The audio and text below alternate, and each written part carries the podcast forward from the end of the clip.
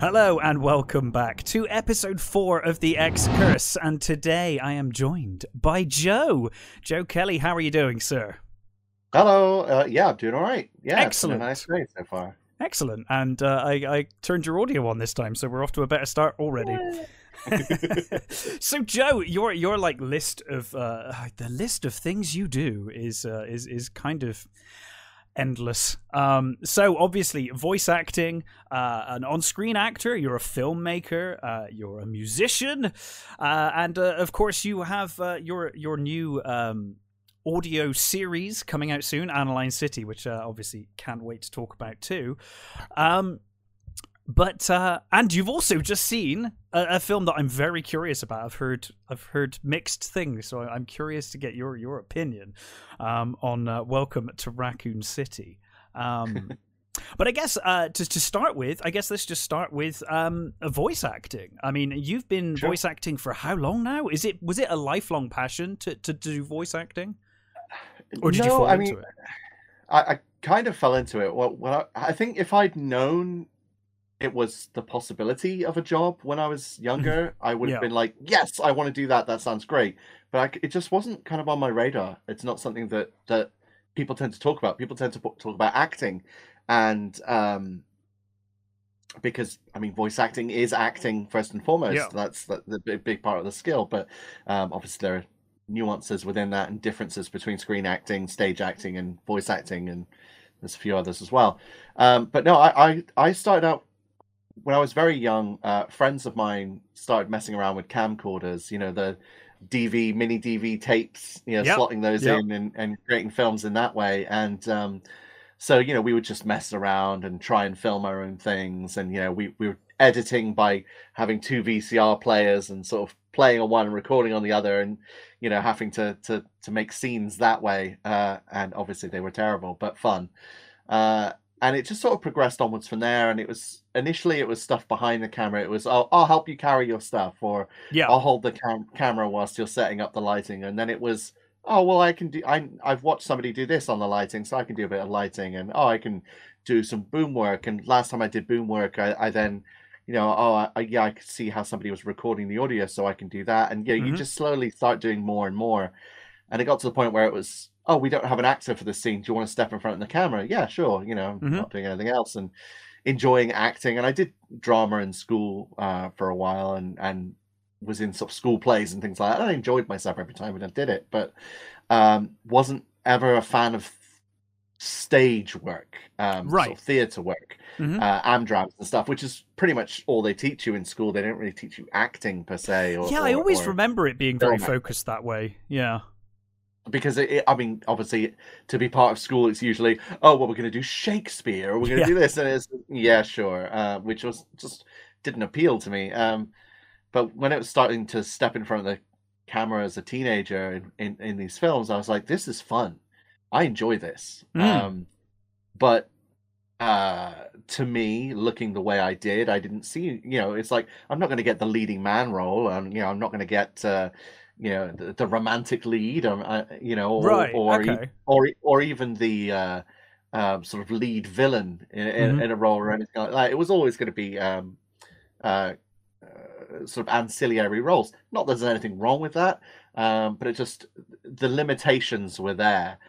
Uh, when the opportunity came up for a voice acting role, I was like, yeah, I'd love to do that. And um, it was on a series called Supermarket Matters, where uh, it's about a large uh, chain supermarket coming to small town Wales uh, and uh, sort of the trials and tribulations of the staff there and, and what happens concerning it. And the doors of the supermarket were fitted with an AI learning chip, and I became the voice of the doors. And it, it was really it was such a fun role you know the the local kids teach it how to swear and it, it starts to to have glitches in the system as squirrels are chewing on the wires and stuff. So the role itself ended up being this wild role anyway and and after a couple of episodes it became a a character that a lot of the people listening to it really enjoyed. So they wrote it into a bigger role and it became bigger and it went on for a couple of seasons and we did some christmas and new year specials as well. And I just had a blast. Uh, They did a lot with the character, which meant that I got to have fun with it and be silly. And uh, the the the doors get shut down and get rebooted and become a child that goes through teething and teenagehood, okay, adulthood, and then becomes an old man door nice. and things like that. You know, the, the, the teenage door gets a crush on the automatic checkouts and things like that. it, it, it's a great series. It was really fun. It was a fantastic cast, crew, and writing uh, that was going on with that. And it was I was spoiled really because it was just such a lovely way to suddenly go, this is what voice acting is, and uh, I fell in love with it absolutely fell in love with it, and and from that point onwards, it was like, when can I do more of this? Yeah. How can I find more of this? And then I just started getting in front of a microphone. I was already a singer, so voice work and microphone work and studio work. You were kind of comfortable with that. It was something that I was already used to used to doing. I mean, mm-hmm. this time I was getting to to talk to myself for a living. So I was like, this is great. Um, and I started doing it little by little, just little part time stuff. And, you know, it would be after my day job, I'd go home, do some voice acting, and then have dinner and relax. Um, and it just sort of did that every day, every day, every day, a little bit more at the weekends, a little bit more at the weekends. And it started to pay. And I was like, oh, there's money in this. This is nice. You know, it's an extra beer down the pub, or it's you know, it's a it's yeah, a, it's it's nice like extra on top of your your your day job. Yeah. Yeah, yeah, and then it was just sort of like, well, hang on a second. I from these jobs, I've now earned enough that I can get a better microphone and mm-hmm. I can get better equipment, and then I got started getting better jobs, and then uh, my day job came to an end. Um, the owner of the company passed away. The uh, subsequent owner then sold the business, and I was without a job. And I was like, well, I can either be upset about being without a job, or I can take my um, end of work sort of severance pay and go, well this is an opportunity. I can give this a go full time. And I did, and I am still a full time voice actor. So fantastic, uh, yeah. Doing doing something right, as it were. So yeah, it's led on to doing audiobooks with Audible. Um, I do commercial work, corporate work, uh, animations, video games uh, audio dramas and kind of everything in between. Really, it's it's turned into a really varied job role. I, I was going to uh, say that your your your like list of, of of roles is is massive. I mean, is it joekelly.info? I think uh, uh JD Kelly. JD Kelly. Um, yeah, and as a, as a stage name, I go by JD Kelly. Sure, yeah, yeah, uh, and and I, I, noticed like just going through that list, I was like, wow, you know, I mean, like you said, audio books. You've done like some historical stuff. Um, yeah, loads of video games, which obviously close to my heart, um, and some video game documentaries, which I'd I'd love to hear. I'd love to listen to those, like 101 Amazing Facts ones. Uh, those sound really interesting. I never knew you did those. So um, yeah, it's really varied, and it's kind of interesting that. I've always wondered how you kind of take that plunge to go from like I'm enjoying doing this as some extra cash to I want to do this professionally. Um, and it and it's interesting that I guess lucky for you or luckily for you in the in the long run your your old job kind of forced your hand or at least gave you the opportunity to be like let's start yeah i mean I, i'd already been thinking like if you can save up enough money uh, so that you've got a buffer. That's the important thing because mm-hmm. obviously in a job like job like voice acting you're going from contract to contract and your pay isn't regular. It, it's uh, it, it's really um, erratic. Like you know you'll you'll get paid sometimes a week after you've done a job sometimes it'll be three months after a job and you need to be able to um, if you do the work in, in month one and aren't getting paid until month four three months later you've got money to eat into and then you get paid to replenish that that buffer. So uh, you know whenever somebody's thinking of making that plunge i tend to recommend that they have an amount of buffer money to where's my rent check coming from Mm-hmm. How can I pay my rent or my mortgage or whatever, or you know whatever payments, your phone payments or internet, yeah. so on and so forth. You know, everybody's got uh, things coming out of their account, and if you don't have the money in the account, then you're in trouble. So having that kind of buffer in your account or in a second account or whatever, yeah, uh, means you've got that ability to be flexible on your pay dates and do work and get paid. And and that's that's part of the tricky scenario of being self-employed in a job where it's contract to contract basis you know it's, it's yeah. So i guess has, has that trick. And and I guess the the redundancy money kind of gave you a slight buffer, did it? Uh, enough so that you felt like I can give this a shot yeah, I'd already saved up some already, and then the redundancy money then allowed me to go right. Well, I've got that buffer now that I was saying to myself I needed before taking a plunge, and I've also got the opportunity. Yeah, and basically it was like my buffer is going to last for, you know, several months. that's how much time I have to make this work. Yeah. And if I don't, I'll need to get another job and keep doing it part time and try again later. But um, I was lucky that it worked out, and I worked hard enough and got the right jobs. And Absolutely. I mean, I already because I'd been doing it part time for for several years anyway. I already had contracts. I already had regular clients. I already had the opportunity and the con uh, the ability there. It just suddenly meant that I could do much more of it. Yeah, that's interesting. Do you think, uh, in hindsight, you would have ultimately taken the plunge anyway?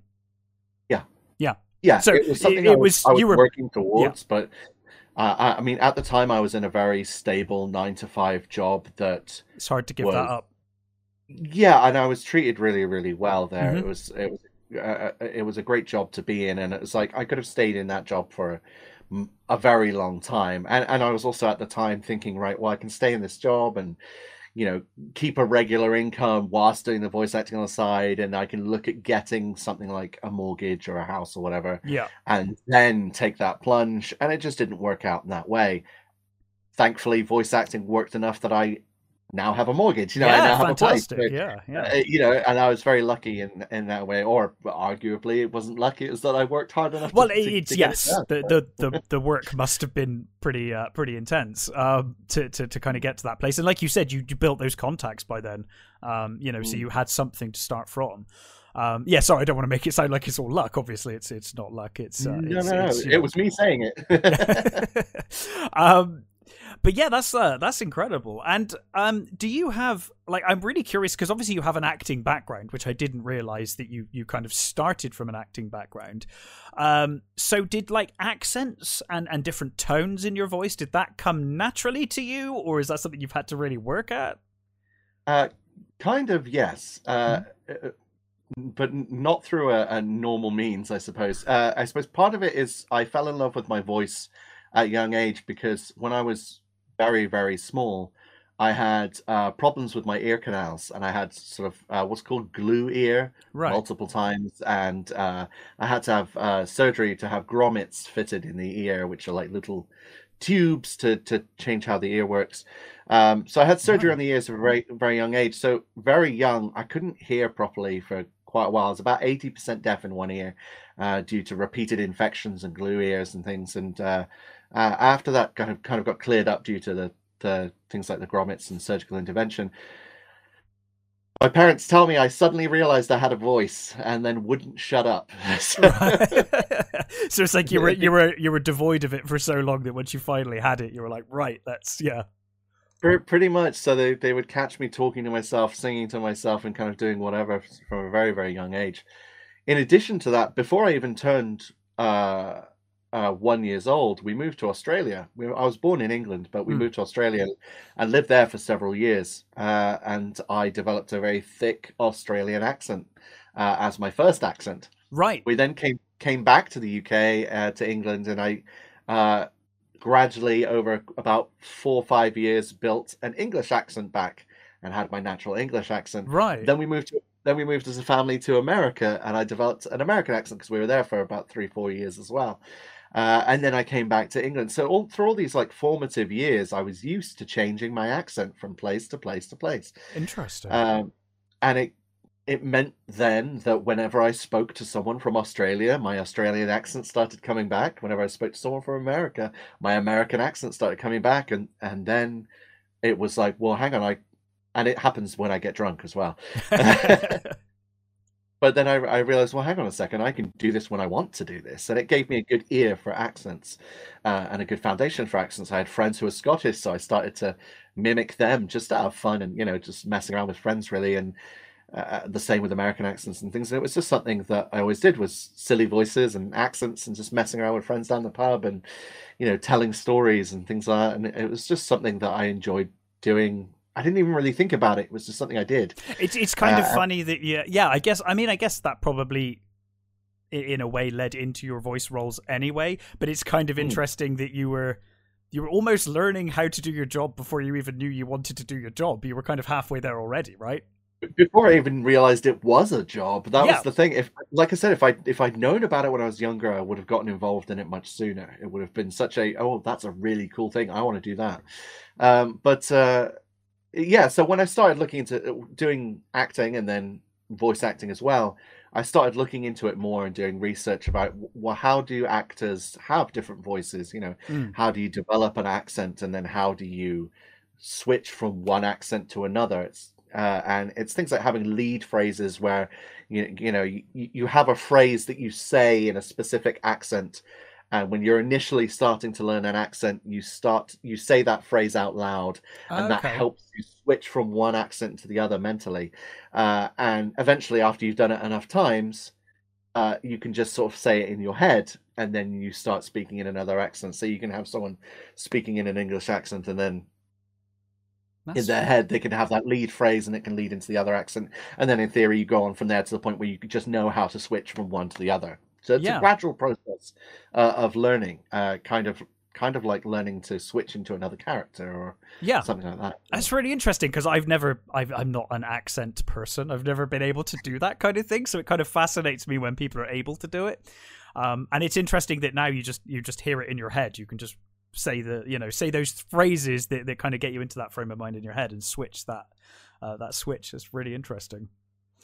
Have you had any like, um, any favorite roles over the years? Because you you've done a lot of video game work and, and, and whatnot. Do you have and do you have a preference for the type of work you do? I mean, it's quite broad. You know, voice acting. You know, well i i love video games and Yeah. and, and and animation comes in with that as well kind of character roles yeah, um, that's certainly where the passion is because it's the greatest opportunity for storytelling and I that's agree. the big thing it's like giving people uh, uh, you know one part of the puzzle to immersing them into a world or a story or or a scenario and um that's that's kind of the joy for me and and again it was like screen acting is fun and i like i still do acting in front of the camera and i Yeah. still enjoy it but it's limiting Mm. when i as a screen actor i'm very limited by how i look uh, whereas as a voice actor i can play a seven foot tall minotaur or a two foot tall gnome you know it, and everything in between it's the, Mm. i can be the leading man or the the villain or or the love interest or or or whatever eh, kind of i can turn my voice to which is yeah. far You're you're you're only limited by your range as a voice actor, which is yeah, which I Mm. guess is potentially endless. That's yeah, that's interesting. I'd never really thought about it like that. That's really interesting. Um, so it's it's a much bigger sandbox to play in. You know, it's just, just a much bigger world to find roles and ex, you know explore different worlds and you know things like doing on-screen science fiction has to come with Mm. everything that that comes with. You know, in terms of effects and sets and so on and so forth. But video games, you're already building something that is visual, whether it's real life or science fiction or whatever. So yeah, uh, that that's a given. That's just part of the the process. So, um, you know, you, it's easier to find more varied roles within that rather than there being a few science fiction films, but mainly real life films because that's much easier to film. Um, so that again, it takes away those limitations jobs wise as well. Mm. Um, part of the reason I love the job is that it is so varied and that I do get to play different things. I really like recently I did a, a game called Spectacular Sparky, uh, where I, I think I saw you posting about that on Instagram not so long ago. Actually, yeah. Um, so it's it's been released on Steam and on Switch, uh, Nintendo Switch as Mhm. well, and it's gone down really, really well. Uh, and it's sort of a love letter to games like Contra and Sonic Wonderful. the Hedgehog. And it's a side-scrolling um, sort of character shoot 'em up platformer, um, and it it's full of well, '90s attitude.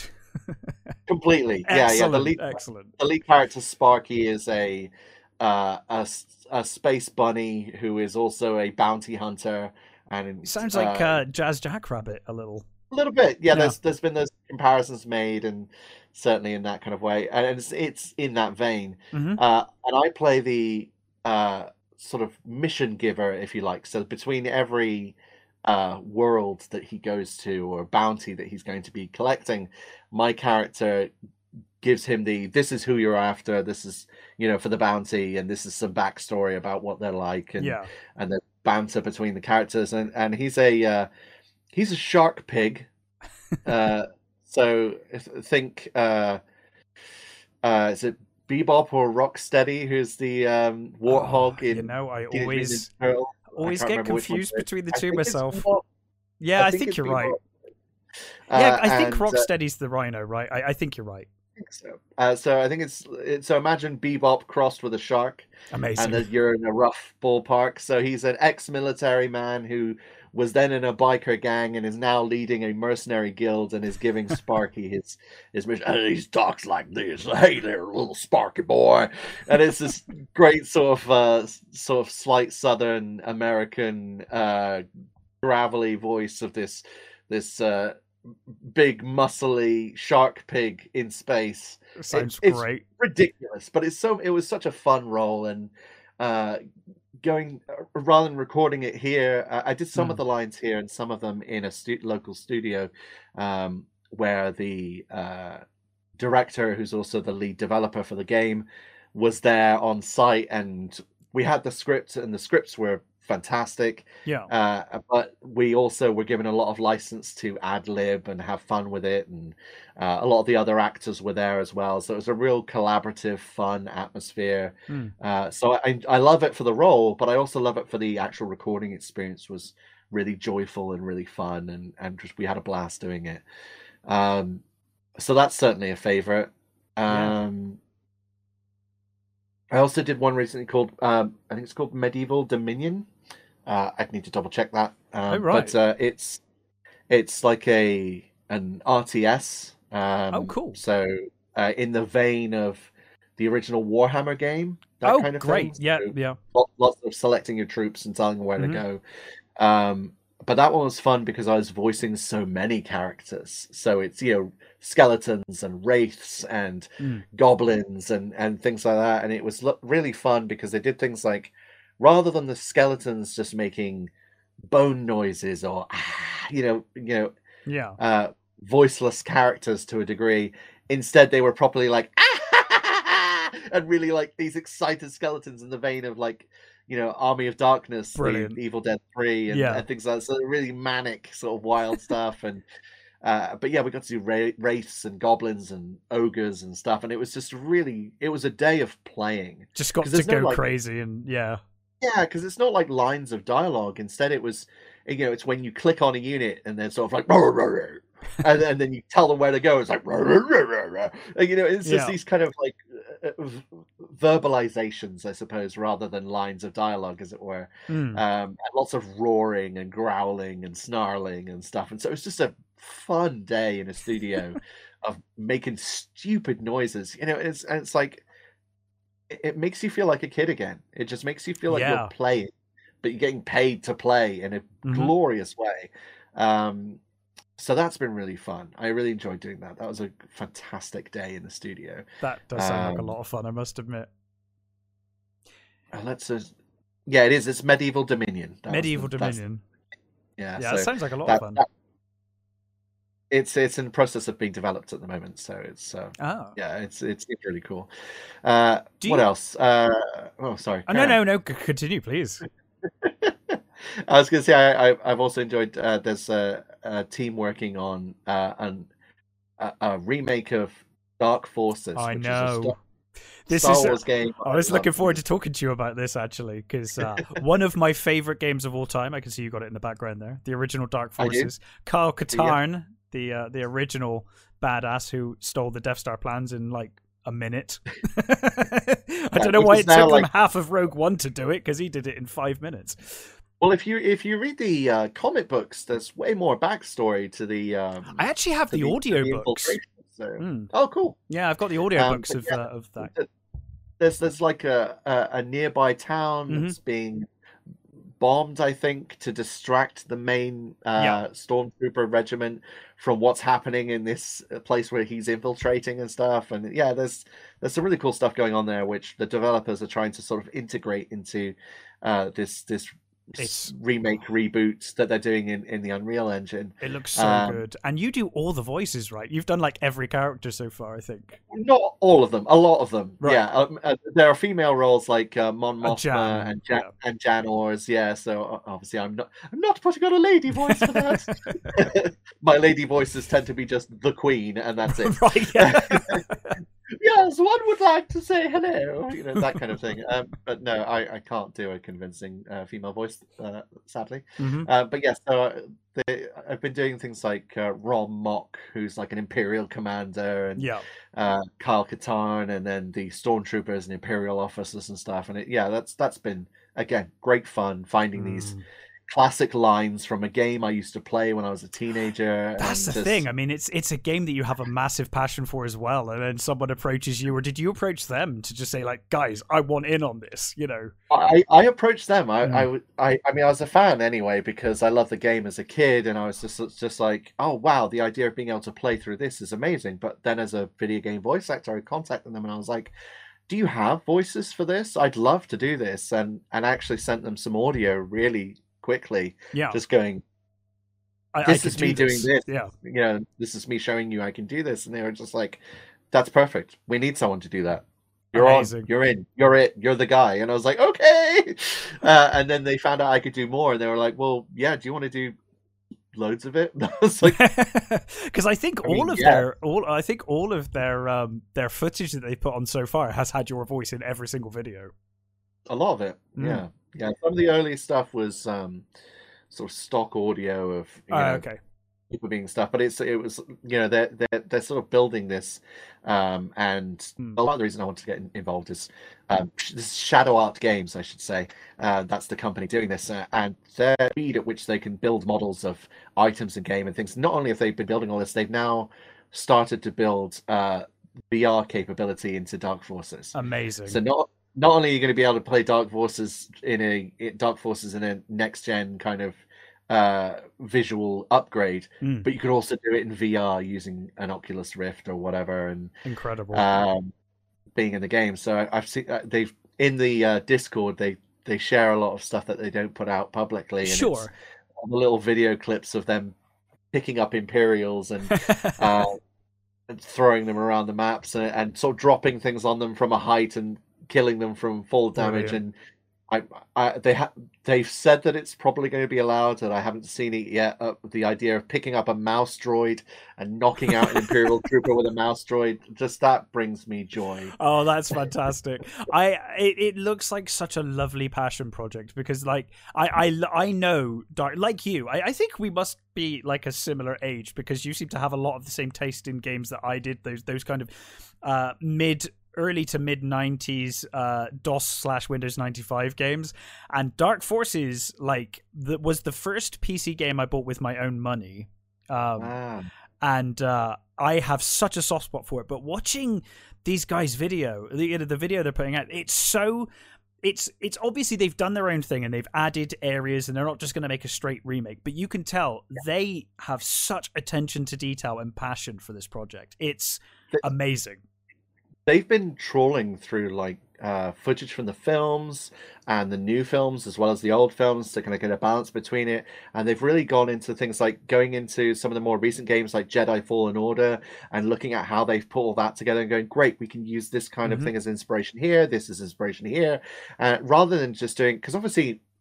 Those early uh, first-person shooters like Wolfenstein, Doom, and Dark Forces, obviously derivative from that, Yeah, uh, they were really limited in terms of what they could do in terms of disk space and Yeah. you know what the programs could do so you've got a lot of things like uh, textures on walls that are repeated Yeah. so often so you you know a lot of the places look the same they don't have that limitation and No. so why would why would they limit themselves in that way so absolutely.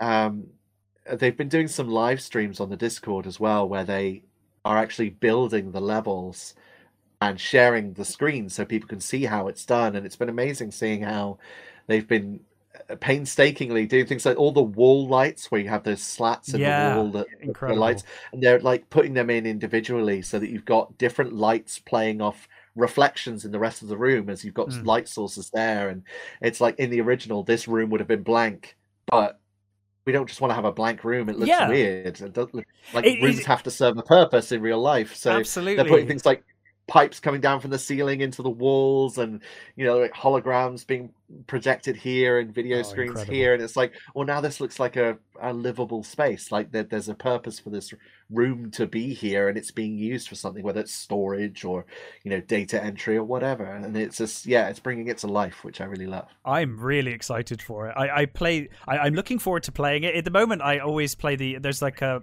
mod called Dark XL for for Dark Forces, which kind of upgrades it to work a little better with modern systems and whatnot, um, and Yeah. kind of has like a few lighting upgrades to the to the, the visuals, but it's pretty much stock. But I must admit, I always find myself skipping.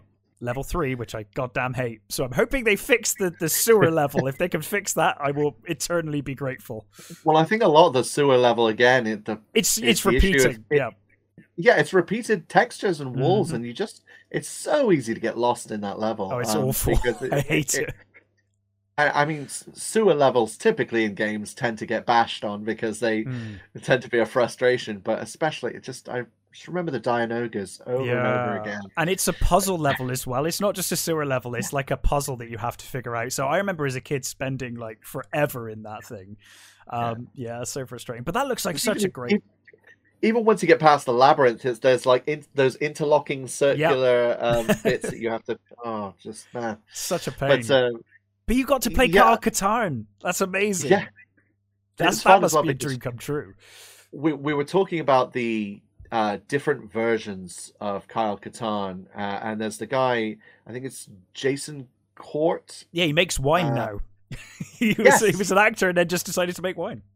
I, I I've had a conversation with him about Oh, it. really? and- yeah, we, we we were going to set up an interview, but we couldn't find uh, a convenient time, and, and I felt like I was In fact, I think bugging, you bugging him, so I, I, I left it alone for now.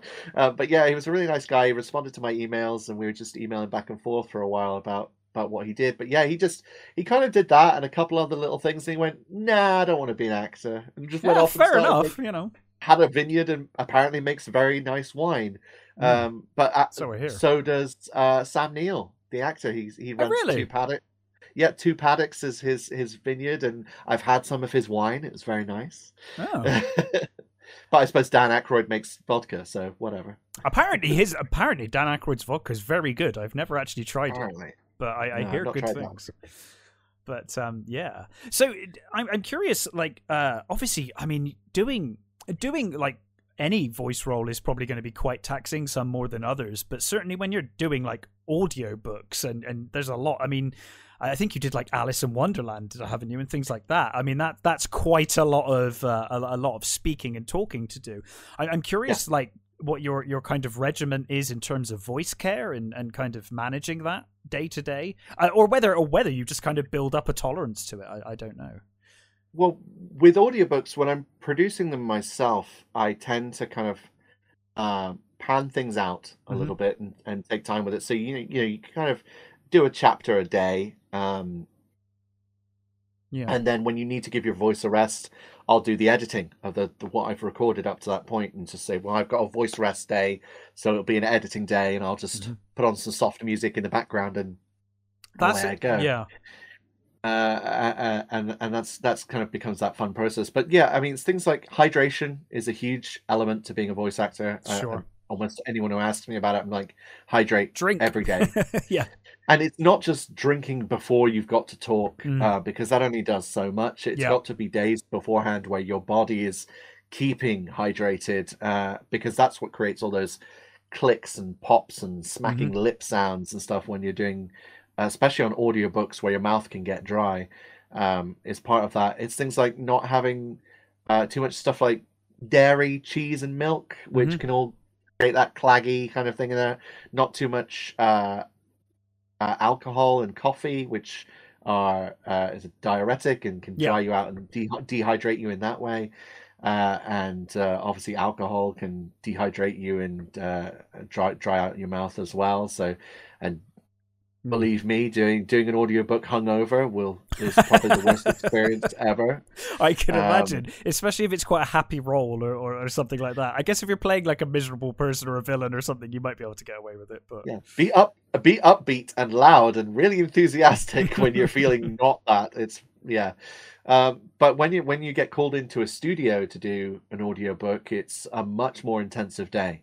So you've got to be much more careful with your voice and having a steady read where you're not screaming and shouting and you're not whispering because whispering you wouldn't think it, but whispering can tire out your voice. Right. Uh, and actually, talking normally is much more healthy for your voice than whispering because Hmm. uh, it creates that grating. Uh, but yeah, it's just things like hydrating, uh, things like there's a product called Vocal Zone, Okay. uh, which is used by singers a lot to help with voice recovery. Um, that's quite useful, which is things like that. It's sort of peppermint and uh, myrrh and a whole bunch of stuff, which is just good for the throat. Um, good old honey and whiskey can sometimes be helpful in an emergency. in, a, in a in a pinch. Mm. Um, but a, a lot of those things really are no substitute just for treating your voice with care, knowing your range, hmm uh, being able to work within your range. Uh, a lot of people, when they first start out voice acting, they listen to their own voice and go, "Oh, it sounds weird. Oh, it sounds strange." Um, Yeah. when it's just your brain needs to get used to what your voice sounds, not within the cavity of your own skull and vibration, um, but actually coming out from a single source. Because when you talk, obviously, it, it bounces across the walls in the room, and you're hearing it within your own head. Because when you cover your mouth and hum, you can still hear it crystal clear because it's all vibrations in there. Um, so a- lot of what I tell people to do is just record something, anything, Yeah. every day and listen to it. And your brain eventually equates what you're hearing from the speaker and what you're hearing inside your own head. They become the same thing. And Yes. that gives you gr- greater control over your own voice.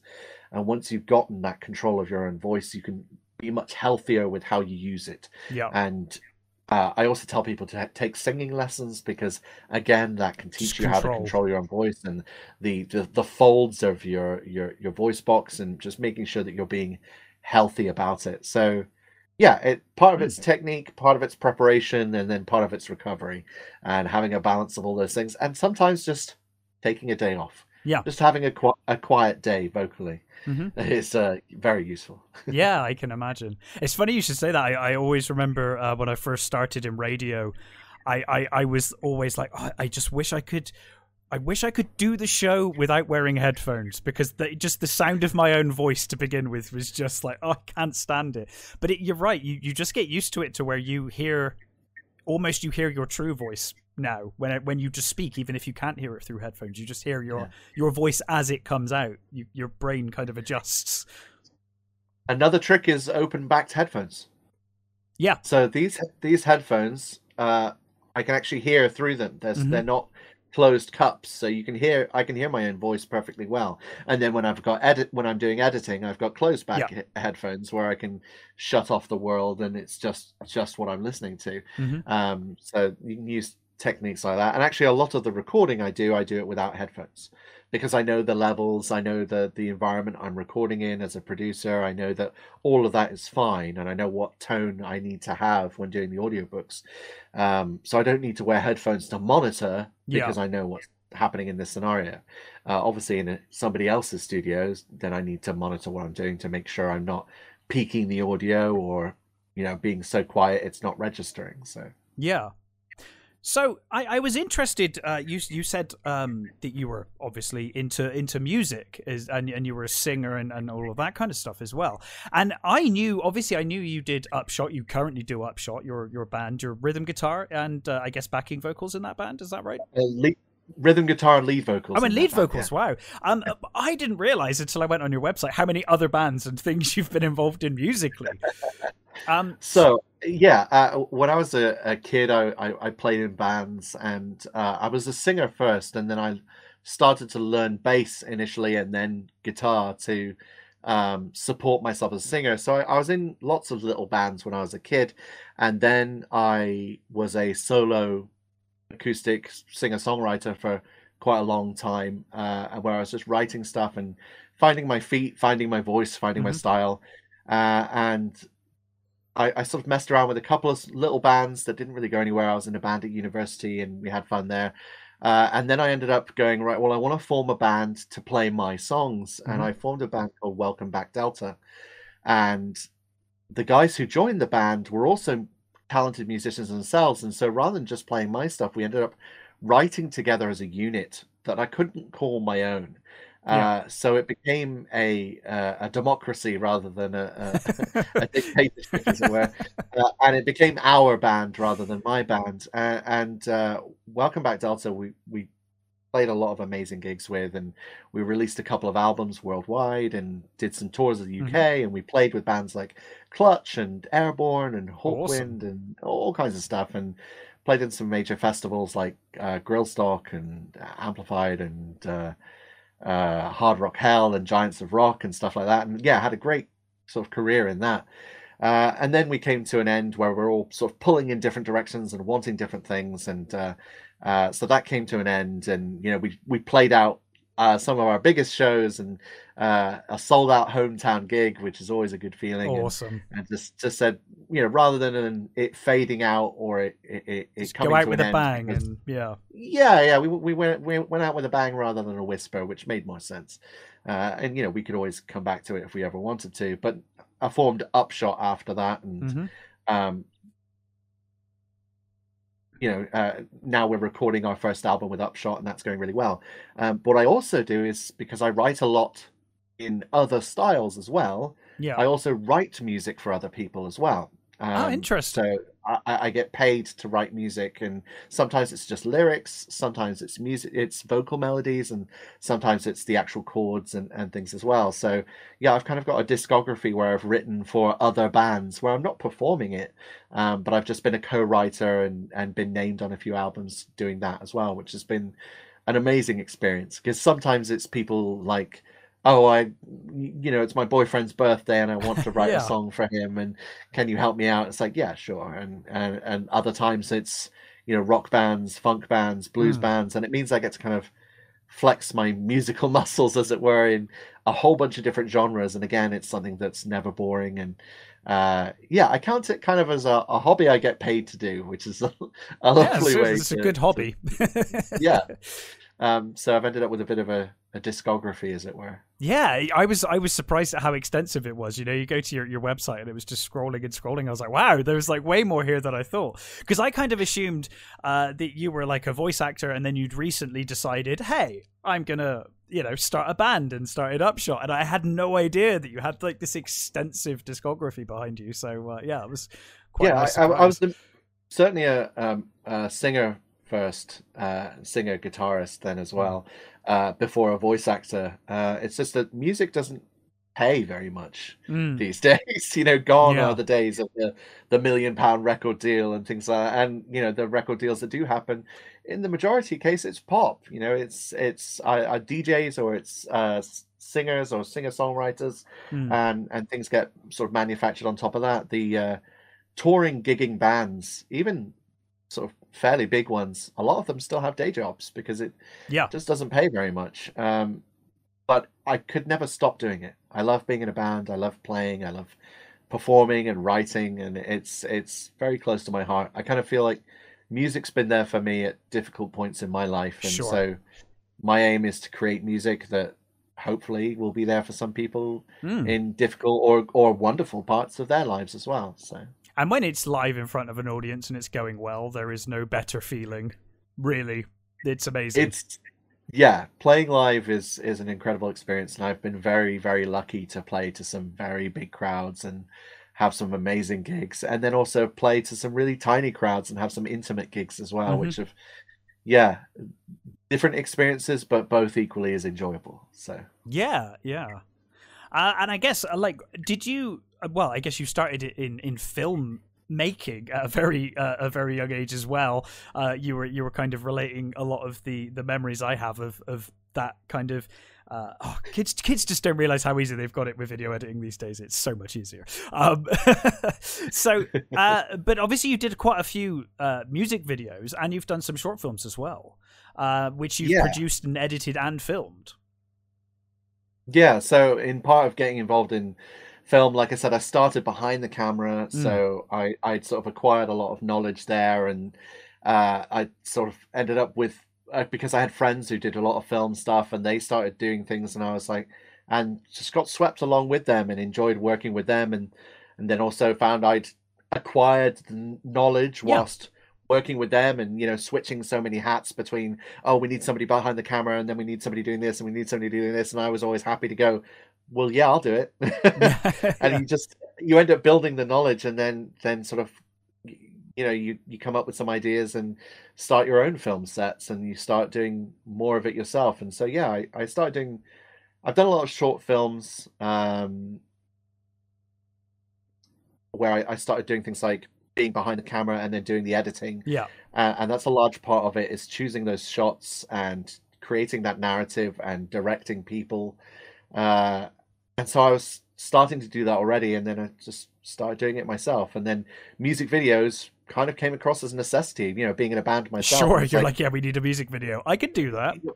Yeah, yeah, we need a music video. It's like, well, I I know how to use a camera and I know how to set up a shot well and mm. and and edit it all together. So mm. why why am I paying somebody else to do it? And you know, it's sometimes you pay somebody else to do it because it's a lot of work.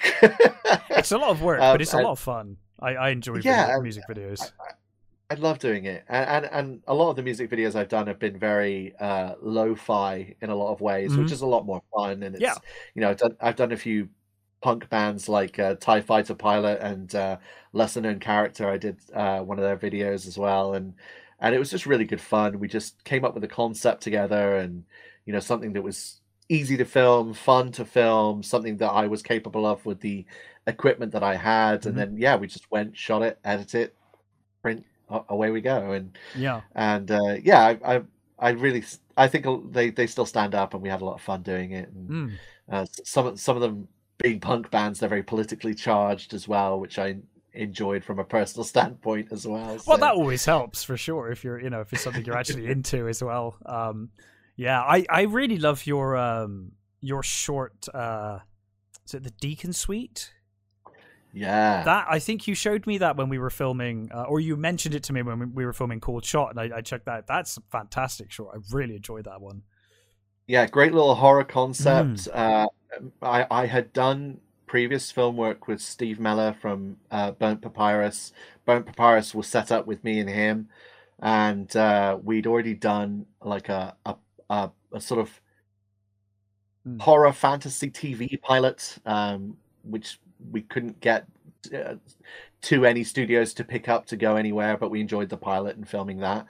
Um, we knew we had a good working relationship, and and uh, so yeah, we came up with this concept of the Deacon Suite of this nameless horror in this yeah. haunted hotel room, and um, there was a a really lovely hotel in Cheltenham that um, was ancient because we have a lot of that stuff around here, and Prestbury in Cheltenham is the I think it's like the second most haunted village in England. Is it really? Um, I didn't know that. Yes, we've got a lot of ghost local ghost stories and ghost tours and things, which is good fun. Mm. Um, but uh, yeah, we knew this hotel room looked amazing because it's got the four poster bed with all the you know velvet curtains. It's got a. a it's a, a um, fantastic. Um, uh, well, I guess it's not a set, but it, it made for a fantastic set.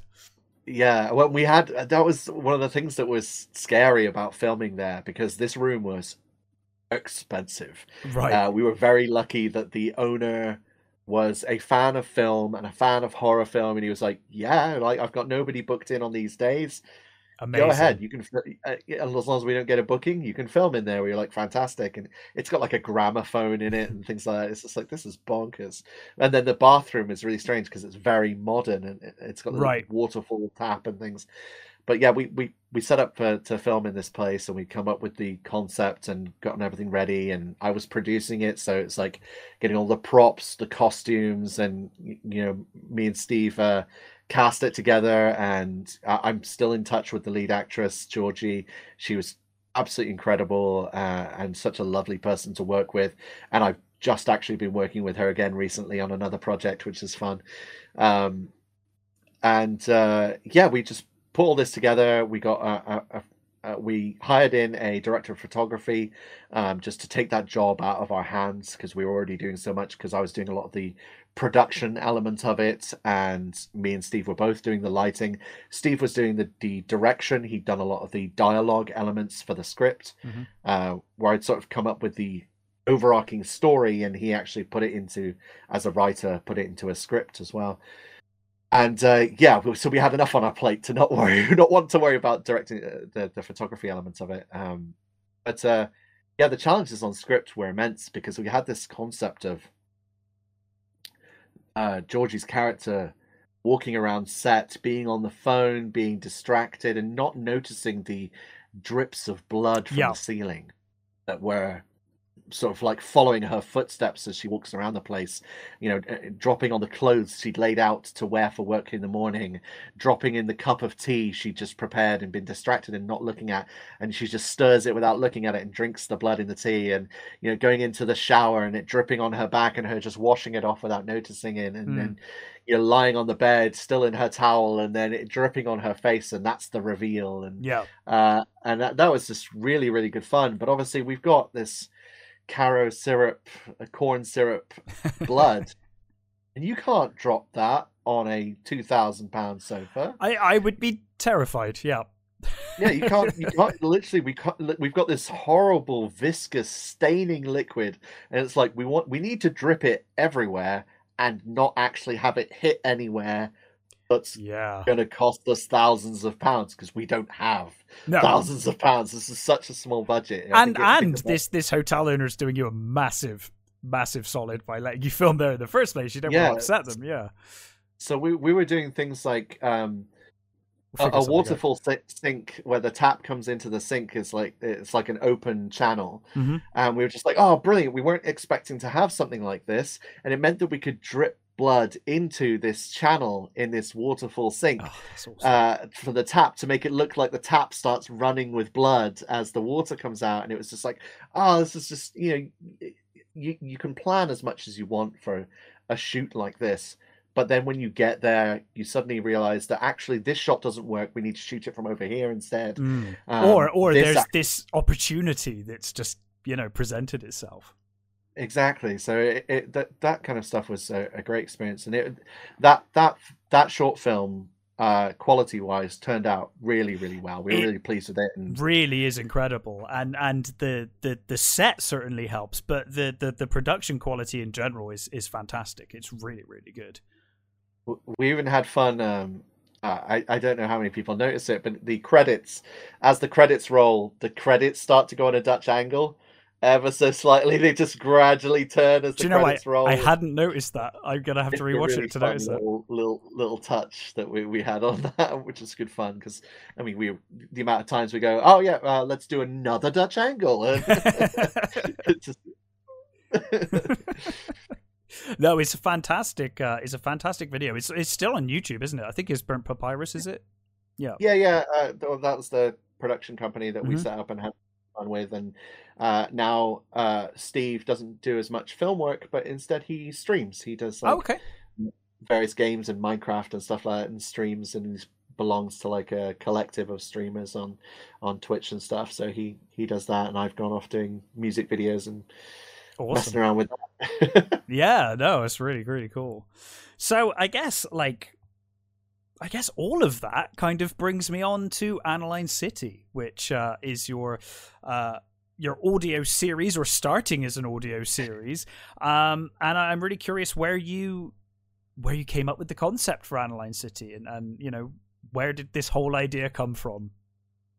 So, uh, I mean, I, I I'd always been trying to write stuff in fiction Yeah, when I was younger, obviously working in film and stuff, and trying to like find the the jobs that I enjoy and having fun with it. And like I say, coming up with concepts for Mm. horror shorts and things like that. And I, I just I enjoy the process of coming up with ideas for story more than the nitty gritty of script writing. It's not Yeah. something I'm I that comes naturally to me. It's something I'm still working on. Um, but I'd come up with this outline for a a, a a- a story about a serial killer in an American city, and I've always been a fan of noir, Yeah. uh, uh, both classic noir and neo noir storytelling. Anyway, things. I'm neo noir being stuff like Sin City, and Yeah. classic noir being things like uh, Humphrey Bogart and uh, Sam Spade and stuff like Mm-hmm. that, which uh, is, is where a lot of that comes from. Um, so I came up with a story. Uh, must be oh, uh, definitely over ten years ago. Oh, Like, wow, really? That um, long ago? realize. Yeah, I didn't didn't realize how long it had been until my my my partner Sarah. Um, she was saying, "No, no, you've been you've been talking about this since we've been together." And I was like, "Oh, wow. oh, it really was that long ago." Uh, and a, a, lot of it came uh, from playing a game called Condemned. Yes, great game. Yeah, yeah, uh, and I loved the atmosphere and feel of that game, and also games like uh, Max Payne, mm-hmm. which again is a neo noir kind of setting. Very, yeah. Uh, you've got that internal monologue being spoken out loud in the game for the listener or yeah. player.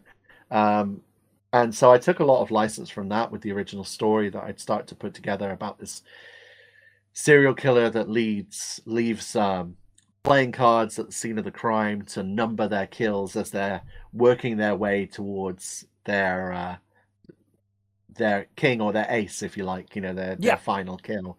Um, which again, I watch a lot of stuff like Criminal Minds and CSI and all mm-hmm. those kind of like cheesy uh, programs, but they do kind of give you some insight uh, as to how serial killers tend to have like either an ideal kill or an ideal victim in mind when they and as they get closer they tend to devolve and mm. things get out of hand as it goes to it so I'd, I'd written all of that into the story and all of those sort of little tidbits of real life knowledge that they've put into this fiction it meant that i could also take those real life lessons and put them into my fiction as well yeah um and yeah, it just sort of grew. It was things like, okay, I want to do this, but I can't set it in an existing city mm-hmm. um, because that again that puts ring fence that, that puts a, a, a, fence around your your storytelling. You, it has to be accurate to the city. But then I also thought if you set it in a real city and you have those uh, sort of fences which you're within, mm. also the chances of somebody going, "Hey, that's that's my city. How dare you?" it's not that you bad. Know? What are you talking about? Yeah, yeah, yeah. Like, uh, so you know, setting in a fictional city was important, and uh, a lot of the neo noir influences are things like Chicago, Detroit, New York. So yeah. I, I, wanted to kind of put all of those together into something and uh, come up with a city around that kind of area. And I was looking uh, near Devil's Lake. Um, uh, and uh, I was looking for uh, things to call the city, uh, and you know, mm. this sort of mid middle city or you know, capital city, and you know, a, a, lot of these sort of stereotypical nondescript American city names have been used in fiction before. Sure, yeah. So I, I was looking for something else, and I, I came across um, the idea of uh, the uniforms that would have been used in the uh, Civil War, so of the Confederacy and and you know the Union uh, uniforms themselves would have been tanned leather and dyed cloth. Mm-hmm. And in tanning and dyeing, uh, aniline as a chemical would have been used a lot in that kind of process. So I had this idea then, this concept of an American city that used to be filled with tanning and dyeing. Sure places and that's how the industry grew in that area and became a, a small town that grew into a large town that grew into mm-hmm. a city. And then aniline has also been used in medical use as well back in the day not so much these days. Um, so i had this idea of well what if the medical pharmaceutical companies caught wind of that now? And so aniline being used for medical use and this is where fiction takes over as they, they found a new use for aniline chemicals and mm-hmm. uh, so aniline derivative pharmaceuticals and big pharma is you know big in america anyway so yeah and that then creates this rich poor divide of these poor people who were originally tanning and dyeing factories which was really smelly dirty business in industrial business and then these big pharmaceutical companies creating this well what are they doing here? And and you've got this all the new builds in the city are being built for these corporate, for the, yeah. you know, high earners and all of these, mm.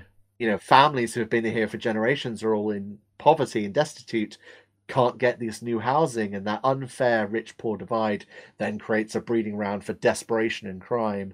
So you know, it's that kind of perfect boiling pot. So Aniline City became the uh, the name of the city where I could set this story, and it meant that it had a history, kind of like if you've ever seen uh, Kingdom Hospital, yeah, um, which was an old black and white thing that got remade as a uh, with uh, Stephen King uh, as this beautiful sort of uh, slightly horror, slightly supernatural thriller series set Mhm. in a very strange hospital on unsettled ground.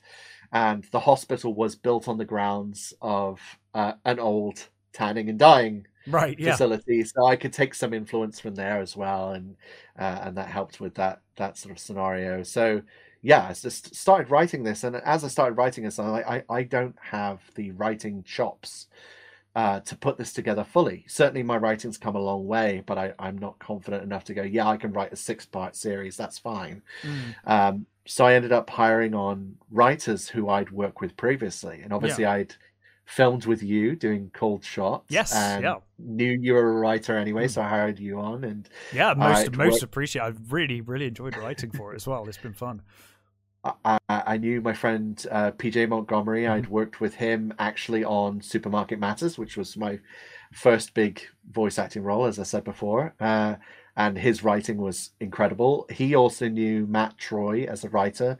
I knew Matt Troy creatively uh, from uh, things like stuff that PJ Montgomery had been involved in anyway. Sure. Uh, and PJ vouched for him, and so I gave him one of the scripts to work on as well. And then uh, Danielle Lade, I, I'd worked with uh, her partner uh, doing stuff when we were younger and, and acting and uh, and things, and I, I knew she had chops in writing as well, so I gave her one of the scripts as well. So I suddenly had four writers to do the middle four scripts, and I could do the writing of the first and last one, which gave the bookends to the story. Yeah. Uh, and then uh, PJ edited my scripts as well, so I had a, a more practiced hand cleaning up my writing, as it were.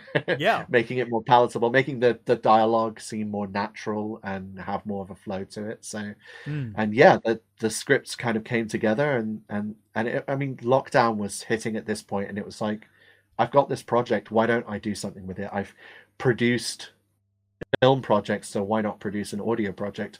Especially as a voice actor, it, Yeah. it would give me a job a, a job role. I can give myself a role in it, and I can have a voice acting credit.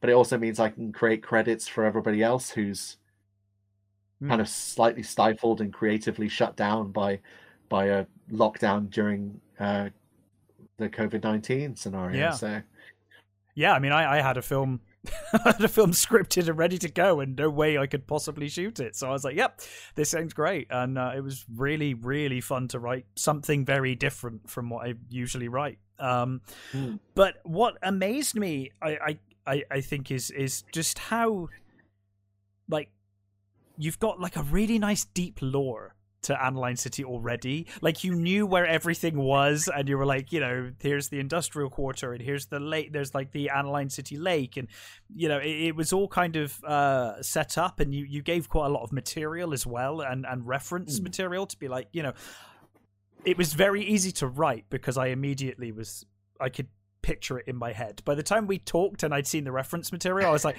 I can see this city in my head. This is, you know, this is Oh, great. Well, that that's one of the beauties of having so much time to conceptualize all of this Yeah. for this project. It was like it's something that I'd had sort of sketched out, and then you know over time you go through revision and revision, and you start thinking about, oh, well, if I want to have a chase, I need a long straight road here, Yeah. and if I want if I want to have uh, somebody chasing a, ho- uh, an ambulance and not know where it's gone. Okay, well then there's more than one hospital in the city as well because they could have gone to one or the other, and so you don't know which way they've gone. And Yeah. uh, if I'm placing it within this area, within this state in America, where there is no no city currently, um, it's going to need access to water facilities and plumbing facilities. Well, how does that happen? And you, you know, if we have things like a, a major serial killer event in the city, I only want a certain amount of police officers to be involved. It's Yeah. like, okay, well, in that case, they don't have access to an adjacent city's facilities. Um, there's only so many roads in and out of the city. It's also things like because I want it to be an analogy of New York, Chicago, and Detroit. Okay, there's three roads that lead out of the city. Yeah. One in the direction of New York, one in the direction of Chicago, one in the direction of Detroit. Yeah. And so it's like, right, okay, well, why aren't there any other roads? Okay, well, there's mountains here. This is in a, a Sure. bowl. It's in a, and it's, it's just sort of all these things start to come together. The the more and more I thought about it, the more and more I rationalized this stuff. Mm. Um, which I guess comes from things like doing playing games like Dungeons and Dragons. That, and yeah, having to- DMing would definitely write- help. yeah, writes those campaigns, but it even stretches further back than that, where you know, as a child, my my my dad would tell me and my brother stories, but it would be something he'd come up with on the fly. Mm. And so sometimes he'd ask us, you know, where does this come from? And and we'd also play, uh, you know, as we got older, we'd play games like, um, you know, the idea of 20 questions, but instead that, you know, that there's a body on the ground. Ask me questions and I'll tell you what I can see. And it's like Sure. figure out how that figure out how that person person died. And you know, it's like, okay, well, what's around them? And you know, are there any visible it's like wounds? playing a text adventure, but in real life. That's great. exactly that exactly that you know there's there's no wounds on the body okay well uh, you know uh, what's the cause of death well how, you figure it out how have you done that well, okay well you know did they die of running out of air or or did they die? Is it a needle pinprick that we can't see? No there's Hmm. no wounds on the body and oh okay did they die because they they were burned to death. No the skin's intact there's no wounds. Okay cool.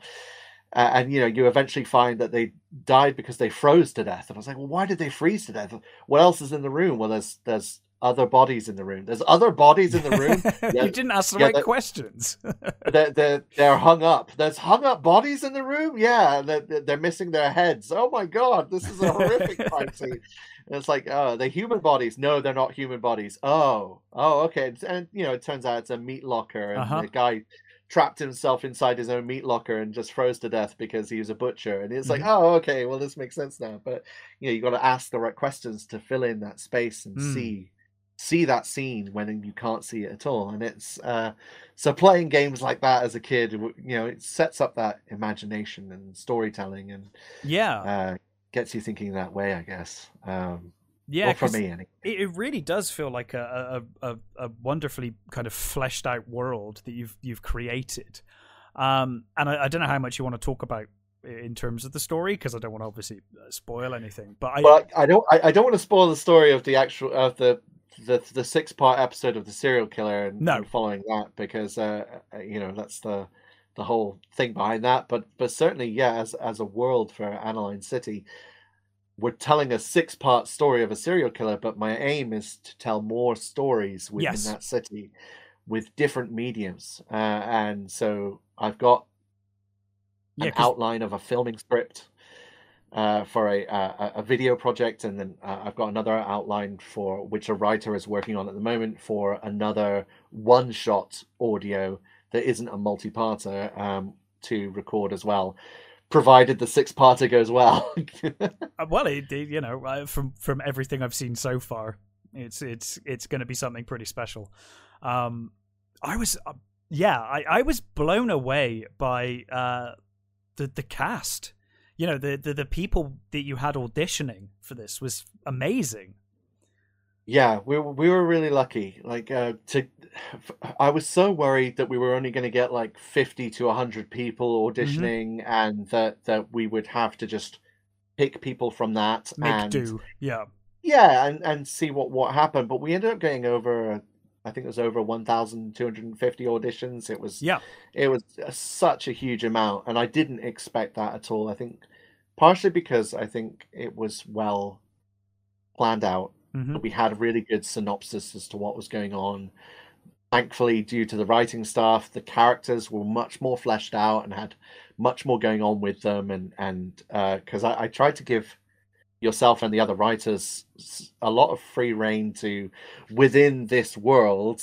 yeah, This is where we need to go with it, but other than that, make the story your own. yeah. I Uh, think you pretty much did. I mean, you pretty much gave me the the the the overall aim of the episode that I was writing, but within that, yeah, I had a lot of freedom. Yeah. Yeah, and it, and it meant that we we ended up with a much more rich world because of that, Mm. um, which I am eternally grateful for.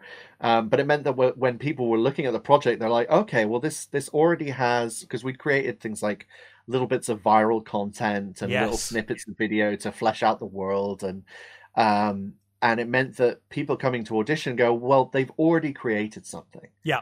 they've already started this process so this isn't a flash in the pan oh it's a project and this is going to not go happen. Yeah, absolutely. yeah that that's the idea behind it so so a lot of people got involved and yeah we got really lucky that some incredible actors uh auditioned for it and i like the entire cast is fantastic and incredible. Yeah. I, I I'm still there's a couple of little bits I'm I I I am having meetings with actors in order Mhm. to them for them to record that. It's just a line here and a line here to tidy Sure. things up and finish off with the edit. Um, but everything is coming together incredibly, and everybody's bouncing off of each other. And I actually think we got some incredible performances where actors were bouncing off each other, and it changed the way scenes panned out because of the energy they brought to it. It's wonderful And when that happens in, in in the right way. You know, it's just like this is Yeah. unexpected in the best possible way. yeah it, it's part of that that creative magic i think Mm. that when things like that happen and you just go there was no way we could plan for this or or or, or think it would happen and it just happened so yeah looking forward to hopefully finishing that off and putting it out so that Yeah. soon uh, it's it's one of those things where it's uh always takes longer than you think it does Yeah, because you're you're currently in in the kind of post production kind of. Well, I suppose you're. not- I suppose you've still got a few bits, but you're you're pretty much into post production now, right? Yeah all the key dialogue from all the main characters are all done um Mhm. it's just the occasional pickup lines and there's a couple of little characters just where there's a couple of voice actors that weren't free Yeah. at the times where i wanted to do things and so yeah it's just putting things together and I, i'm putting together soft edits so that those actors have something to act to yeah. um, rather than just uh, because you don't want voices where you've got two people talking who have never actually talked and, to each and other it and- the sounds like clash. yeah, yeah, so having one person's side of things and the other acting being able to hear that and and then talk talk back to them creates much more of a dialogue and things so it's just things like that which at the moment which i had to take a a, sh- a, sh- a sh- an editing break because i i broke my arm on a film set Oh no. so which i can tell you about that if you like yeah, go for it. I, I I know you you'd broken your arm. I didn't know you did it on a film set though. So what happened? Yeah. Uh, so I, I was filming um, for a film which I, I can talk about a bit now, which is called The Fence, um, which was a short that got several million views on YouTube. Um, and it's all set in Bristol. Right. Uh, and it's about um, back in the 80s. Uh, a young guy gets his motorcycle that he's just bought stolen. And so he goes around to all the uh, pawnbrokers, the fences in the area, Yeah. and the local crime gangs and stuff Oh, to kind fence. find- I I get it. Yeah. I'm with you. "Who- who nicked my motorcycle. I want it back. Um, Hmm. And they, you know, it got such uh, notoriety that they then got funding to make a feature film out of it. And oh, um, awesome. you know, it's got some some actors from British TV, and uh, there's a Game of Thrones actor in there, and, Very and cool. things, which is really good fun. Uh, uh, it's the guy who plays uh, Lancel Lannister in, Okay. in Game of Thrones. Uh, a guy called Eugene, and he's Mhm. such a lovely person. And we, we got to hang out on set and shoot a scene together, which was really good fun. Um, and I play a very, very tiny role of a uh, a, a hefty bloke who is uh, owing money to gangs. And basically, I go on screen, I get chased, I get beaten up, and then I, I get told to bugger off whilst Right. people have business to do, and so I, I leave, and that's Mhm. that's pretty much it. The, the, the sum of my role is blubbing like an idiot, uh, getting beaten up and threatened, and then leaving. yeah. uh, but it was a really great set. Like the, the production crew were incredible, and you know everything about it was was really awesome to be a part of. Yeah. Um, but on the day, before we even started doing wardrobe or you know filming anything, we were just shown the set and were told the main beats of what we were doing. So blocking the scene effectively. And this is this is before we're even running through stunt stuff. And it's like, well, you got to run from here to there, and then over to there to this car, and then you get beaten up. And uh, and as part of this, I'm when I'm coming towards this car, I get um, shoved towards the car and go off balance Right. uh, to then to then get beaten up. hmm Uh, so we were just blocking out and just running in this car park. And uh, I'm running towards the car, looking back over my shoulder, Oh, no. you know, to, to see the guy behind me and the and the pacing of, of where we're going to get shoved here. And I hit a patch of gravel, and Oh, my foot no. just slid out underneath me, and it meant that I landed arms out, but twisted, so one arm in front of the other, Oh, and so all my weight went down on one arm, and you know, Oh. Cut cut my hands open on the gravel on the floor and uh, and I was like, "Oh, that's a nasty sprain." Mm, and then, And, like four uh, days later, you're like, oh, actually. mm, Yeah, on, on set, I I started to realize it was going a bit numb, and I was losing Oh. um, the ability to straighten or bend my arm.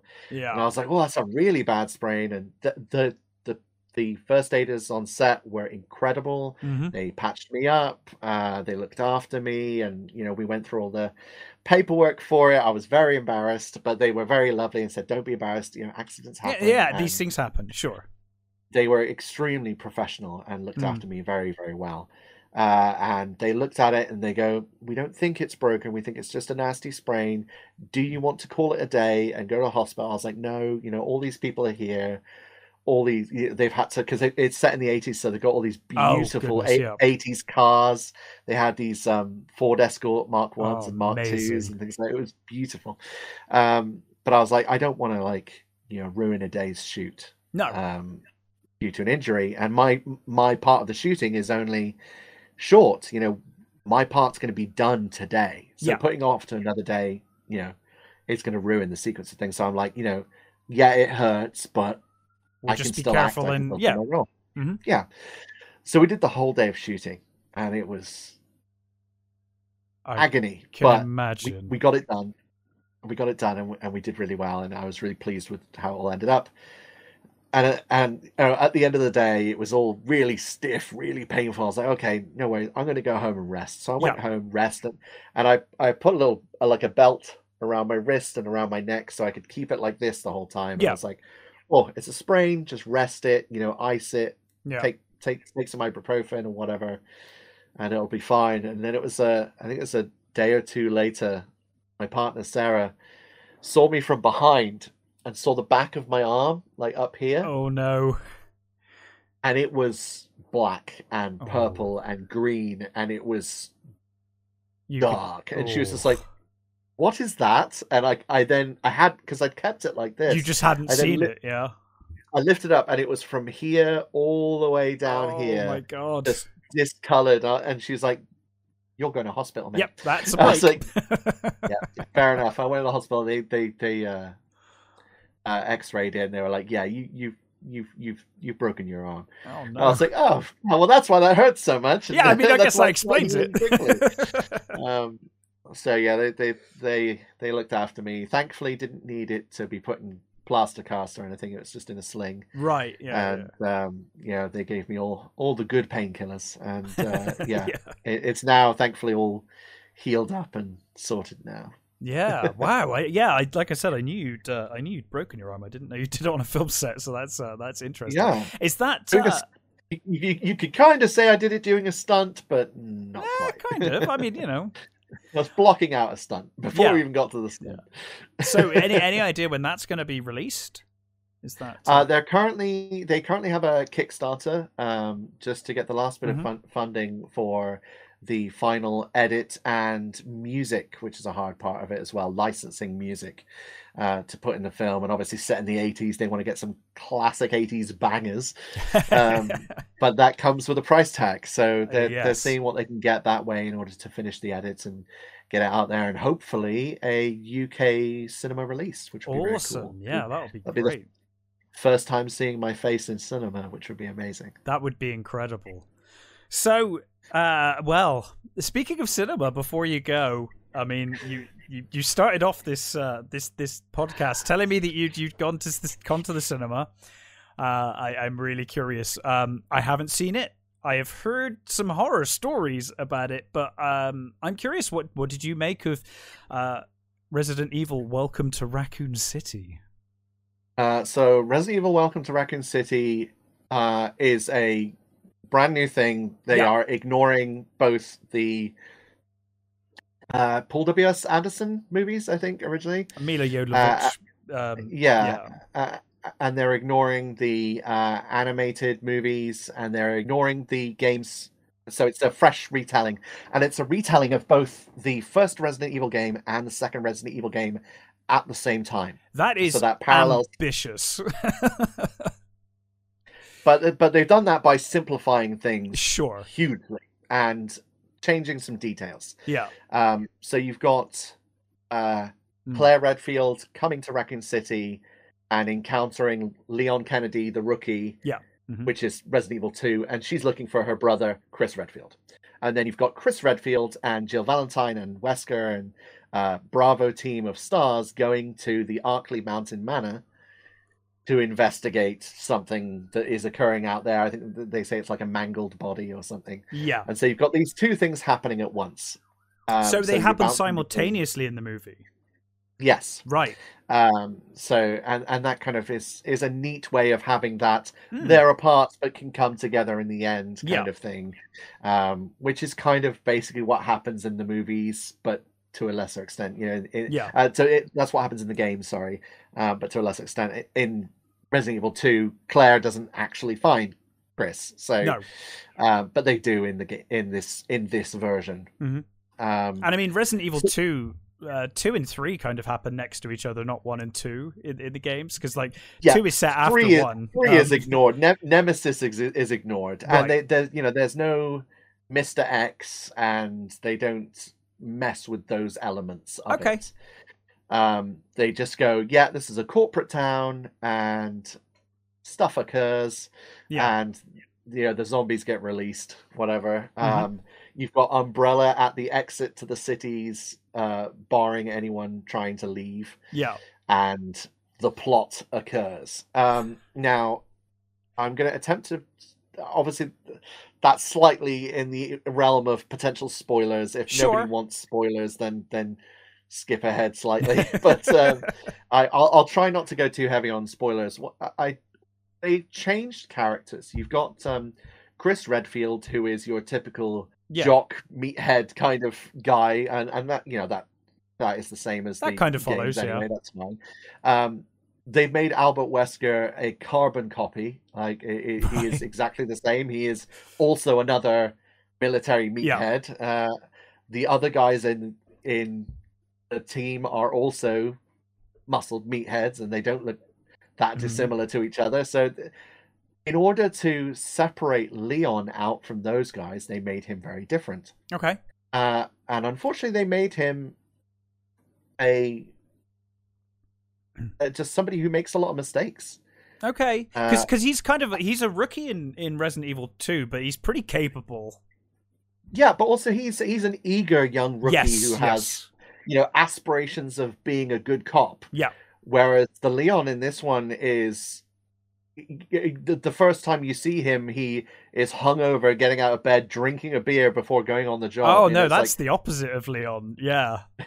yeah. Uh, I'm trying not to use See, I can imagine bad like language. Am, am I allowed to swear on this? yeah, you swear as much as you want. Oh, okay, they make him a fuck up. Yeah, that's They make him an an absolute. You know, he's Oh been given God. this job in a in a dead end town because he's a fuck up. I always He's got the like, yeah, you impression can go be rookie over here because you're terrible. it's like, oh wow. Oh my god! I always got the impression that Leon was pretty much the fan favorite of all characters. So I would have thought of all the ones you're going to change. Like, don't do that. Yeah, like, I could imagine Barry being hungover. You know, maybe having a couple of beers before he starts his day. But yeah, but Ba- Barry's not not, even in it. So no Barry. Oh man. yeah, no no Barry Burton.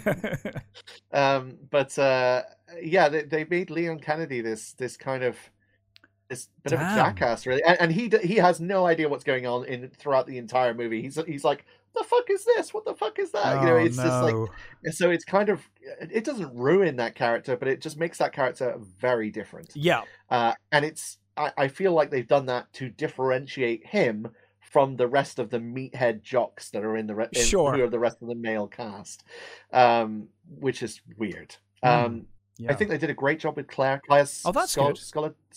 Scoladero, Scoliadero. I don't know how to pronounce her surname, uh, but she's fantastic casting. I thought I, Mm. I actually liked a lot of the cast.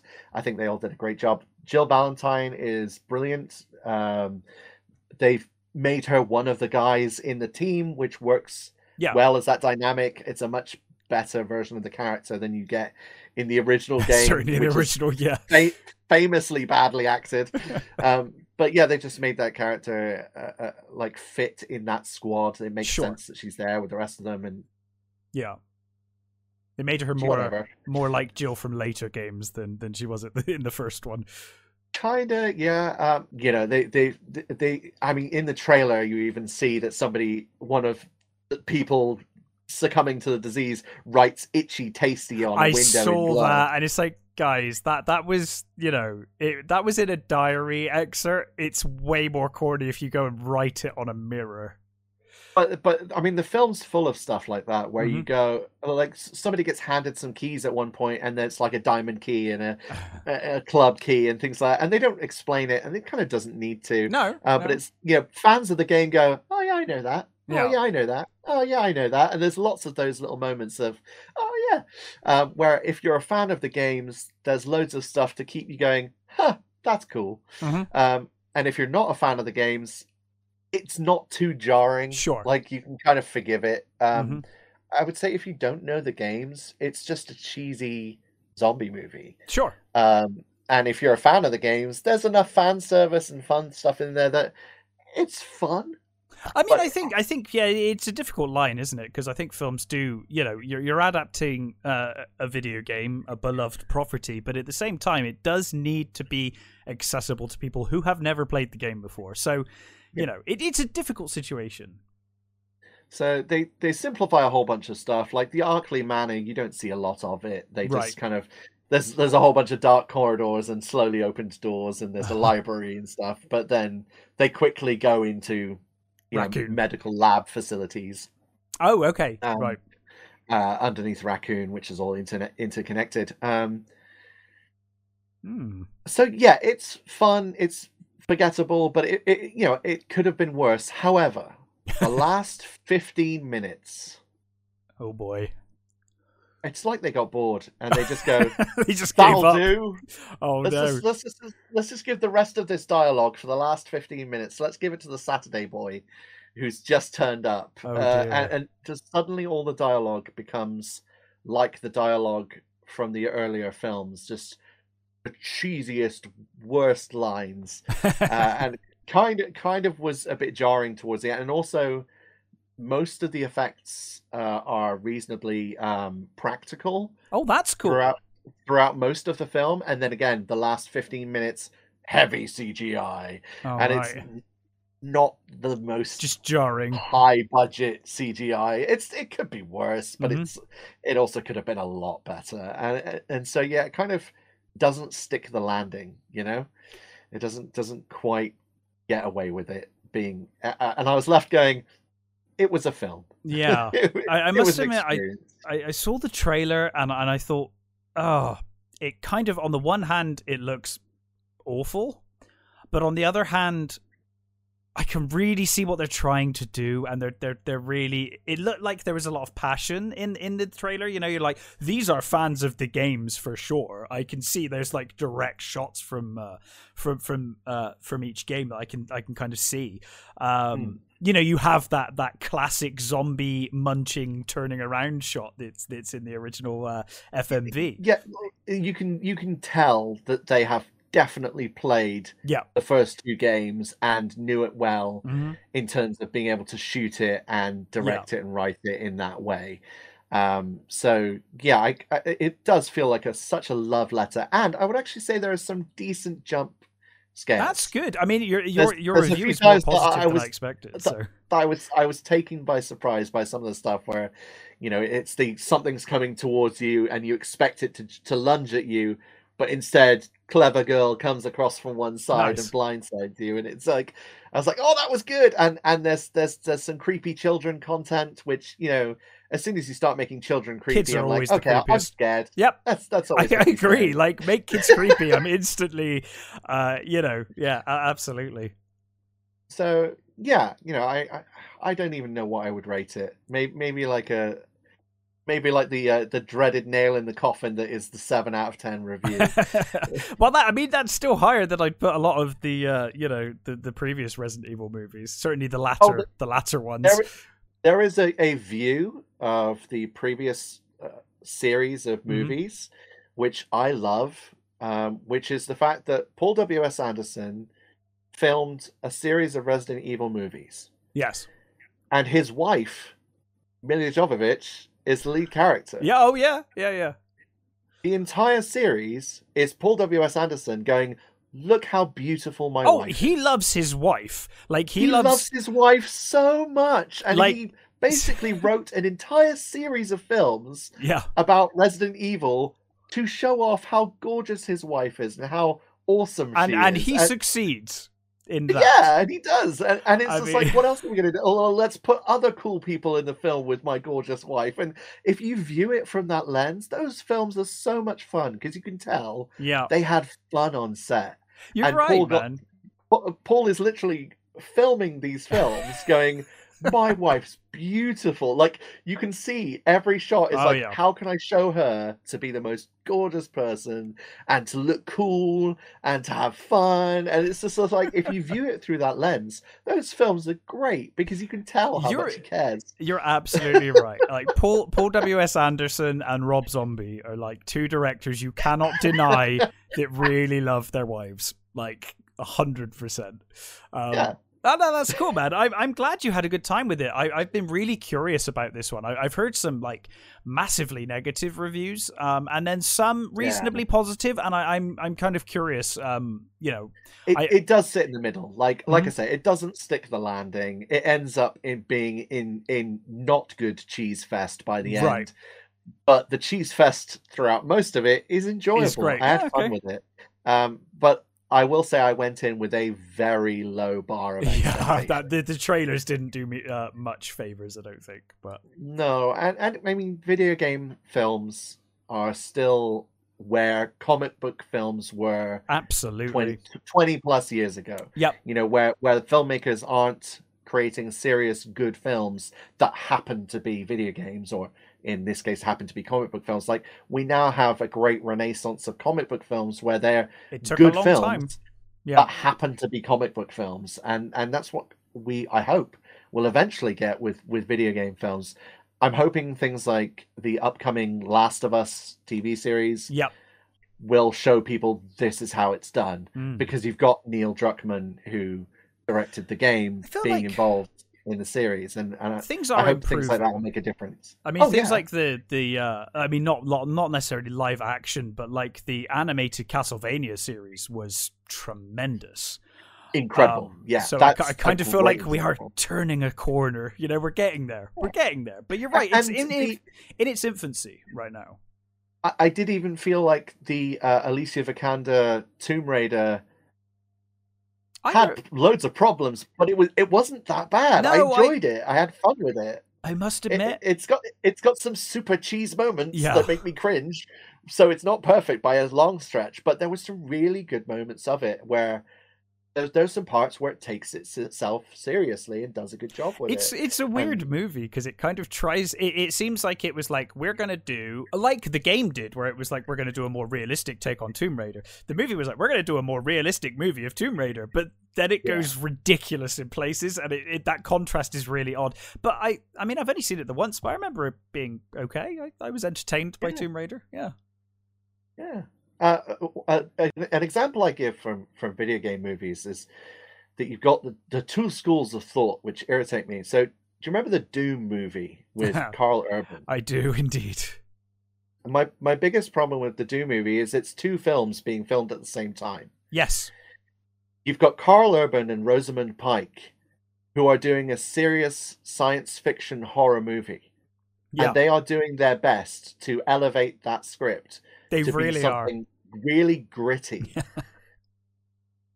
you then have The Rock and Friends, who are in a comedy sci-fi romp, Mm. and they are stomping all over everything. And these two things are so jarring because they're going on at the same time. Yeah, you're absolutely right. often in the same shot. Mm. it's just like, what the hell's going on? And it, you know, it, it, it doesn't work. And I think if you either Mm. put yourself full into that crazy romp of silliness, it can be fun in the right thing. If it if the if the uh, IP works in that context, yes. or if you put yourself in that taking things seriously and making it real and relatable and it the rules making sense within that world i think you can create something really awesome and i'm just kind of waiting for somebody to do Yeah. something in that way like i, I was just playing through the uh, redux version of uh, alan wake recently Oh, dude, I haven't played the Redux, but I love the the the original Alan Wake was a great game. yeah, the Redux. I mean, it's it's a beautiful lick of paint on what is already a great game. There's That's all there- you want, some- really. Yeah, uh, there's some clunky controls in there from where it was an earlier game, and Yeah. and and it's a little bit clunky, but they just didn't touch it, and I Yeah. I respect. I, it doesn't need touching to me, um, but I was reminded whilst playing it how much of it is actually filmed content. Yeah, and it has that sort of Twin Peaks esque Oh, feel to it. I love Twin that, Peaks. Yeah, That creepy uh, uh, sort of essence to it, and the filmed content still obviously works now with upgraded graphics even more so. yeah, Um, I was like, this this would work as a series. This would work as a film. I mean, it, it, you play it like it's a TV series. Yeah. You reach the end of chapter one, and and credits roll for chapter one, yeah. and there's music over the credits, just like you would have if you're watching a TV series. And I it's like- love uh, when you start the game, it does the recap stuff. It's like previously on Alan Wake, and go, yeah, I love Exactly. It's great.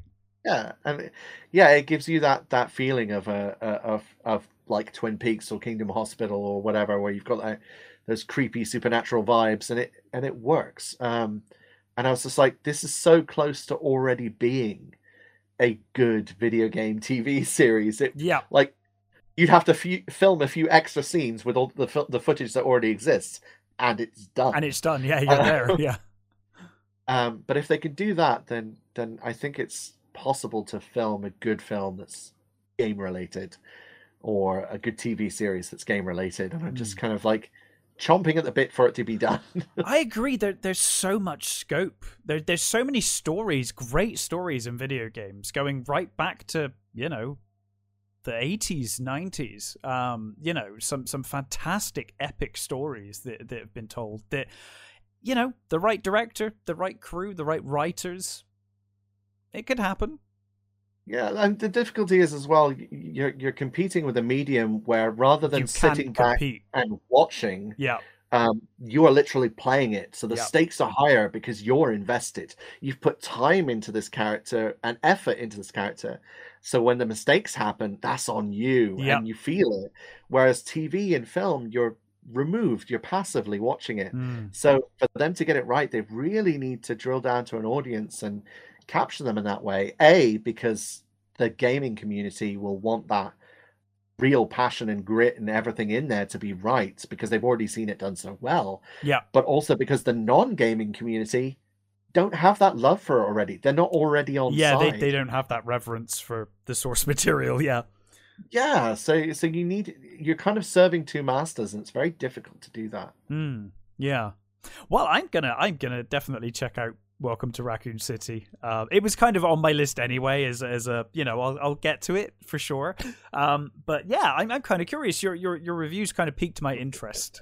Got the original Resident Evils back there as well, by the way. Excellent. I I don't have them on. Uh, oh, you've got them on big box PC. Lovely. yeah, I've got them on uh, on the the PS One. I don't have them on uh, on PC, but uh, yeah. oh man, I, I it's nice. It's so nice to see some uh, big box PC games. You know, yeah, I got a little little little collection back there of some of Hmm. my favorite ones, and but uh, yeah, when you watch uh, Welcome to Raccoon City, I would love to hear your thoughts on it. I will absolutely give it to you. Um, oh, before you go, is it is it too soon? Is it too cheeky to ask when are we likely to ballpark here, at Aniline City? Is it is it kind of? I mean, I was hoping to get it out sometime before Christmas, but the likelihood that's of that, that's two is- weeks away. that, yeah, that is that is slim now. Um, just because I mean, it, the dialogue is the thing that- that's Yeah. taken longer, and uh, that's what I've got to finish off. Then I mean, I've already got a lot of the sound effects sourced, but Great. we've got to put them in the scene, yeah, mix all of that, the sound effects and the the vocals, and then there is the music that's going to be going with it as well, which will take a while to compose. So I'm hoping February, but that might be Awesome. optimistic. well, Um, you know, but, qu- um, quarter one. Let's call it quarter one. That's a better way of doing 2022. well, I'm I'm thoroughly looking forward to it, and thank you for for you know uh, you know bringing me in on the project. It was absolutely uh, a, a Oh. joy to write. It was great. Um, it's been my, my, my pleasure, my honor. Like you've oh. been an incredible person to work with um, on multiple occasions now. Yeah, well, hopefully more to come with with, with cold with cold shots and but also yeah. with Aniline City. So I, I I love working with you. It's good. Yeah, man, and, and right back at you. It's uh, it's been it's been a blast, and hopefully more to come uh, in the near future. Is there anything you'd like to plug before uh, before we go? I know you've got Upshot gigs coming up, right? For one thing. Uh, yeah, Upshot. We're we're finishing off the Upshot album, which should hopefully come out quarter one next year as well. uh, uh, I'm I'm also working on some other little music projects to put out before then. Um, obviously, voice acting. I'm I've got a lot of irons and fires there, but I'm kind of under under NDA for a lot of them, so I can't yeah. talk about them. But you can find me on social medias uh, if you look for JD Kelly voice actor. Uh, Aniline City, you can find on Instagram and on our website, aniline.city. Um, but yeah, I'm I'm on most social. Type in a lot of the projects that we've talked about, things like Deacon Suite, Bar- yeah. and everything else. And and obviously things like Cold Shot and stuff. You can you can find will, uh, stuff. Uh, uh, I'll put links in the description to all of those things. Um, and I might even put the I, I think I'll put the, uh, the the teaser to aniline City at the end of this because I really love that music. The the the person who got to do that music, oh it's some sure, stuff. yeah. Alex, uh, uh, Arpeg- Arpeggio Creative, like mm. he's such an incredible composer. Um, it's and perfect. he's doing he's doing the um, sound mixing for the effects and the, oh, the voices as well, uh, and he'll be composing the rest of the music as well. So yeah, a, a lot of his uh, handiwork on there is uh, incredible, and he plays drums in Upshot as well. So. Oh, fantastic! I didn't know that. That's, that's great. well, Joe, thank you for coming on, man. This has been a, a blast. We'll have to do it again in the near future. Yeah. Thanks for having me. Yeah. Thanks for listening, everybody, and we'll catch you next time.